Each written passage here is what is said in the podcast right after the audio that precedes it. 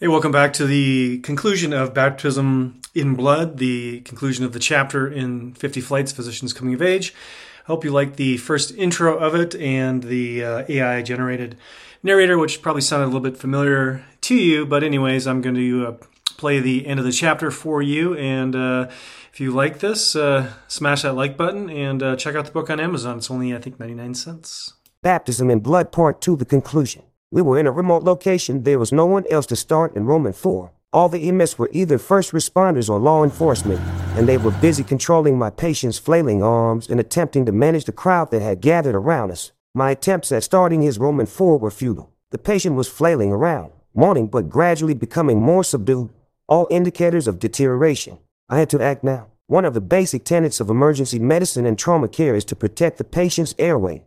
Airway, breathing, circulation, disability, and exposure. Key priorities to address. This guy was at risk for vomiting and aspirating the contents into his lungs and needed to be tubed. Slam for intubation. This remains one of my most favorite procedures and generally goes smoothly. Placing an endotracheal tube, ET protects and secures the patient's airway, helps prevent aspiration of stomach contents, and allows control of breathing. From setup to completion, just a few minutes are enough. Trying to pry a combative patient's mouth open to put the ET tube in his throat would never happen without a few drugs. I learned RSI rapid sequence intubation techniques from day one in residency and performed this procedure hundreds of times. Our residency program hammered skill mastery, and after seven days of our cases, I had tallied nearly 100 intubations in a single week in year one of ER residency. I picked my ET tube and loaded it with a stylet to help me guide it into the correct location. My laryngoscope was functioning, and portable suction was at the ready. Without any Roman 4 axis, I picked the next best place. The benefit of sedative and paralytic drugs eliminates the patient's combativeness from the situation. I jabbed him in the thigh with Versed, fentanyl, and succinylcholine. After little more than a minute, he was down and out fully paralyzed. At this point, the clock is ticking. I had only a few moments to secure his airway by placing an endotracheal tube and to begin ventilating him before further brain damage occurred from lack of oxygen.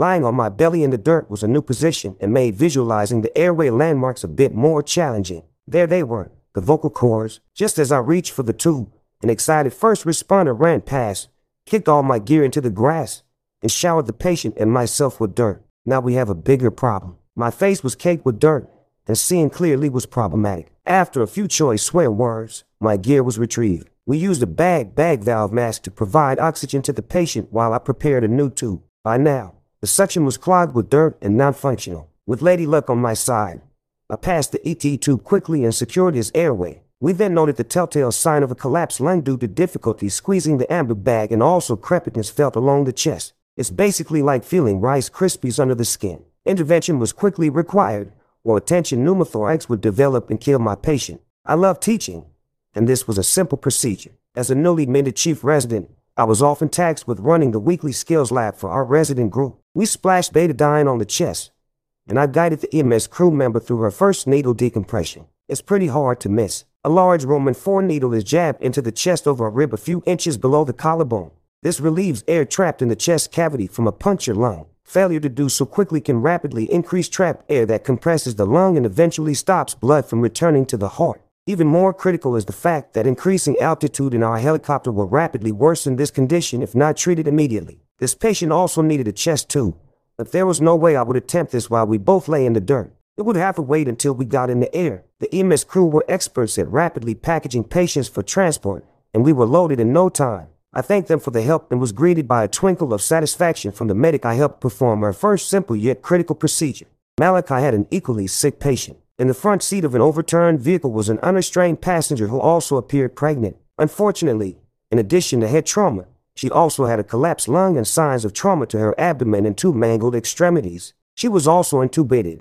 The needle was used to let the air out of her collapsed chest and re-expand the lung. The skill and confidence of these seasoned crew members are incredible, and I learned a lot from them during my year on the team. He smirked and asked why it took so long to intubate my patient. Jane Doe was now securely loaded into the helicopter in addition to my patient, and there was very little space for either of us to move. We took turns bagging using the bag valve device or ambu bag to ventilate each other's patient while we each inserted a chest tube. The rest of the flight was a blur, and we were flaring to land on the hospital roof in what seemed like only minutes later. My patient had a stormy hospital course but survived despite his critical injuries. Unfortunately, several family members and friends were hospitalized that day, and several others never arrived. Trauma is an unforgiving foe, and poor decisions regarding alcohol and driving claim thousands every year. What an amazing and intense experience for my first flight. As we debriefed at the hangar, the pilot joked about his comments. I just looked at him puzzled and asked what he was talking about. I was about to learn about the pilot's quirky sense of humor.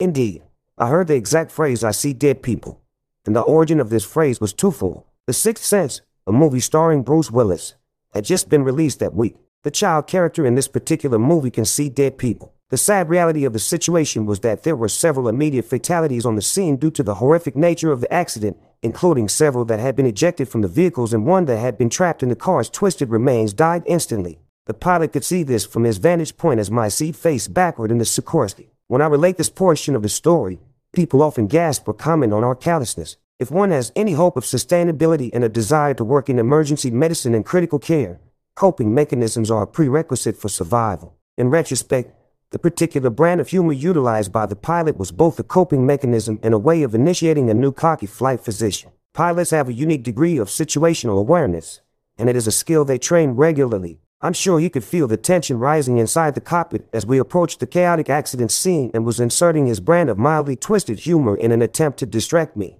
Despite the chaos and stress, I know we did a good job. The first responders were instrumental in providing care, securing the scene, and helping with patients. Their help performing critical procedures and their dedication to the job, often on a volunteer basis, is always greatly appreciated. Despite my new label as a Black Cloud Doc, I know he had a rewarding experience, and the satisfaction of a job well done as his patient also survived her injuries. I don't know the outcome of her unborn child, and that is just one of the many unsettling realities of life as an emergency physician. We often never find out the outcome of our most unusual or serious cases. Needless to say, my love for aviation and passion for emergency medicine and trauma hooked me on this new journey as a flight physician. Thanks for listening. I hope you check out the book on Amazon. The link is below the video. Have a fantastic week. Be safe. Be well.